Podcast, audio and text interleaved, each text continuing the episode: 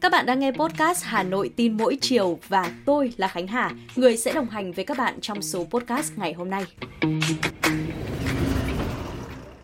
Xây tiền tỷ nằm ngay trung tâm phố phường nhưng mà lại ế ẩm, bỏ hoang nhiều năm là tình cảnh chung của rất nhiều tổ hợp chợ truyền thống tại Hà Nội.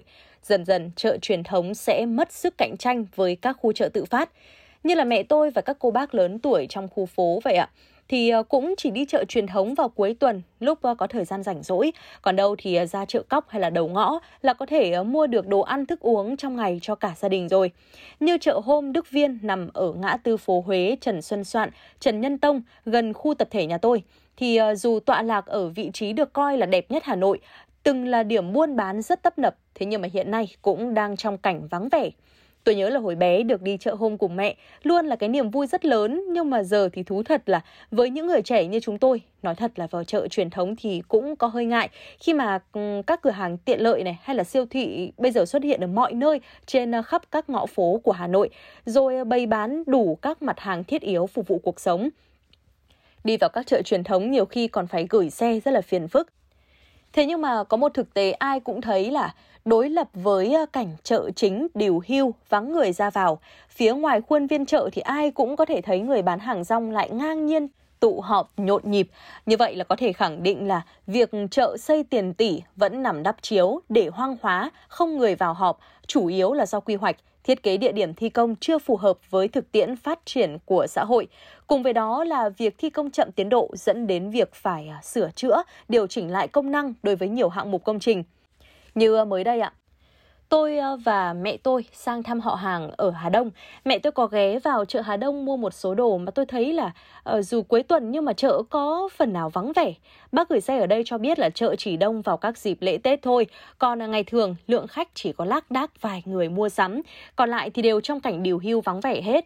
Trên tầng 2 của khu chợ thì theo tôi quan sát là hàng loạt gian hàng đóng cửa và không khó để bắt gặp những gian hàng trống treo biển với nội dung là cần thanh lý, chuyển nhượng hay là cho thuê gian hàng. Chợ vắng khách, tiểu thương chỉ biết than ngắn thở dài. Nhiều chủ hàng đang phải cầm cự buôn bán và hy vọng là thời gian tới sức mua sẽ tăng lên. Sau dịch bệnh thì nhiều tiểu thương kỳ vọng hoạt động buôn bán sẽ trở lại sầm uất như xưa. Nhưng mà thực tế là cho đến nay, hoạt động mua bán tại chợ vẫn hết sức ảm đạm. Doanh thu các hộ kinh doanh giảm mạnh. Khi tôi hỏi thì ờ, một tiểu thương kinh doanh tại chợ cho biết, vì ngại chuyển đổi hình thức kinh doanh, thế nên là họ vẫn chấp nhận hoạt động cầm chừng, thậm chí là tạm đóng cửa khi ờ, sức mua kém. Cách đây nhiều năm thì thành phố cũng đã đầu tư xây dựng, cải tạo một số khu chợ thành những trung tâm thương mại mới, hiện đại hơn, trong đó thì dành phần diện tích đáng kể cho chợ dân sinh hoạt động, phục vụ nhu cầu mua sắm mặt hàng thiết yếu của người dân, đồng thời tạo điều kiện cho các tiểu thương tiếp tục kinh doanh hiệu quả hơn. Tuy nhiên, sau một thời gian hoạt động thì mô hình kinh doanh này cũng không đạt hiệu quả. Tình trạng vắng khách kéo dài khiến hàng loạt tiểu thương trong chợ phải nghỉ kinh doanh hoặc là tìm cách chuyển nhượng chỗ bán hàng do chợ truyền thống bị đẩy xuống hầm. Tình trạng như chợ Hà Đông cũng không hiếm, à, hay là như chợ uh, Cửa Nam rồi là chợ hàng gia quận Hoàn Kiếm Hà Nội vốn nổi tiếng sầm uất thì ờ, theo một số báo chí phản ánh hiện nay cũng gần như là đóng băng khi chuyển đổi mô hình kinh doanh thành trung tâm thương mại kết hợp chợ dân sinh. Ngoài việc đầu tư cải tạo chưa hiệu quả thì người mua hàng phải gửi xe khi vào chợ. Sự tiện lợi của mua hàng online với những mẫu mã mới rồi ưu đãi giảm giá, miễn phí giao hàng là những lý do thu hút người tiêu dùng chuyển thói quen mua sắm chợ lại càng vắng hơn. Thực tế này cũng đặt ra cho tiểu thương tại các chợ truyền thống những ờ, thách thức cạnh tranh mới và cần những thay đổi để thích ứng với xu hướng phát triển của thị trường. Theo kế hoạch thì ờ, trong giai đoạn 2021-2025, thành phố Hà Nội sẽ tiến hành xây mới, xây dựng lại 141 chợ và nâng cấp cải tạo 168 chợ. Và trong năm nay, Hà Nội sẽ xây mới 48 chợ, cải tạo sửa chữa 57 chợ. Đây là điều mong đợi của các tiểu thương với hy vọng rằng sẽ cải thiện tình hình, tình trạng vắng vẻ của chợ truyền thống hiện nay. Dạ vâng, thông tin Vịnh Hạ Long, quần đảo Cát Bà được UNESCO ghi danh là di sản thiên nhiên thế giới là một tin vui đối với ngành du lịch Việt Nam, khiến cho người dân Việt Nam cảm thấy thêm tự hào về cảnh sắc thiên nhiên đất nước. Tôi tin rằng là danh hiệu tạo thêm sức hút cho hai kỳ quan của Việt Nam, mở ra nhiều cơ hội phát triển du lịch nhưng cũng không thể bỏ qua thách thức về bảo tồn di sản bền vững. Theo đó thì vào 17 giờ 40 phút theo giờ địa phương, tức là 21 giờ 40 phút ngày 16 tháng 9 theo giờ Việt Nam tại thủ đô Riyadh, Ả Rập Xê Út, UNESCO đã chính thức công nhận Vịnh Hạ Long, quần đảo Cát Bà là di sản thiên nhiên thế giới, với những vẻ đẹp thiên nhiên kỳ thú mở ra nhiều cơ hội phát triển và bảo tồn di sản đặc biệt này.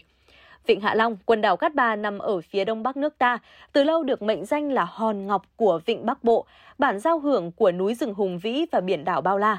Trong đó, Vịnh Hạ Long thuộc tỉnh Quảng Ninh và quần đảo Cát Bà thuộc thành phố Hải Phòng.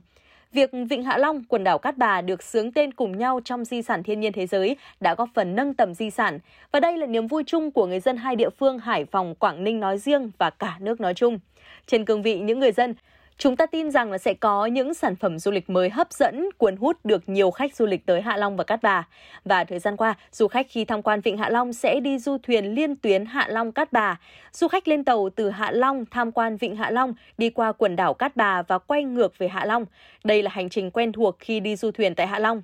Việc mở rộng di sản thiên nhiên thế giới Vịnh Hạ Long bao gồm cả quần đảo Cát Bà không chỉ nâng tầm giá trị vốn có của di sản mà còn là cơ hội để chúng ta bảo tồn tốt hơn kỳ quan thiên nhiên thế giới, đặt ra trách nhiệm lớn lao trong việc hài hòa giữa bảo tồn và phát triển bảo vệ môi trường. Và thông tin này cũng đã khép lại số podcast Hà Nội tin mỗi chiều ngày hôm nay. Hẹn gặp lại các bạn trong những số tiếp theo.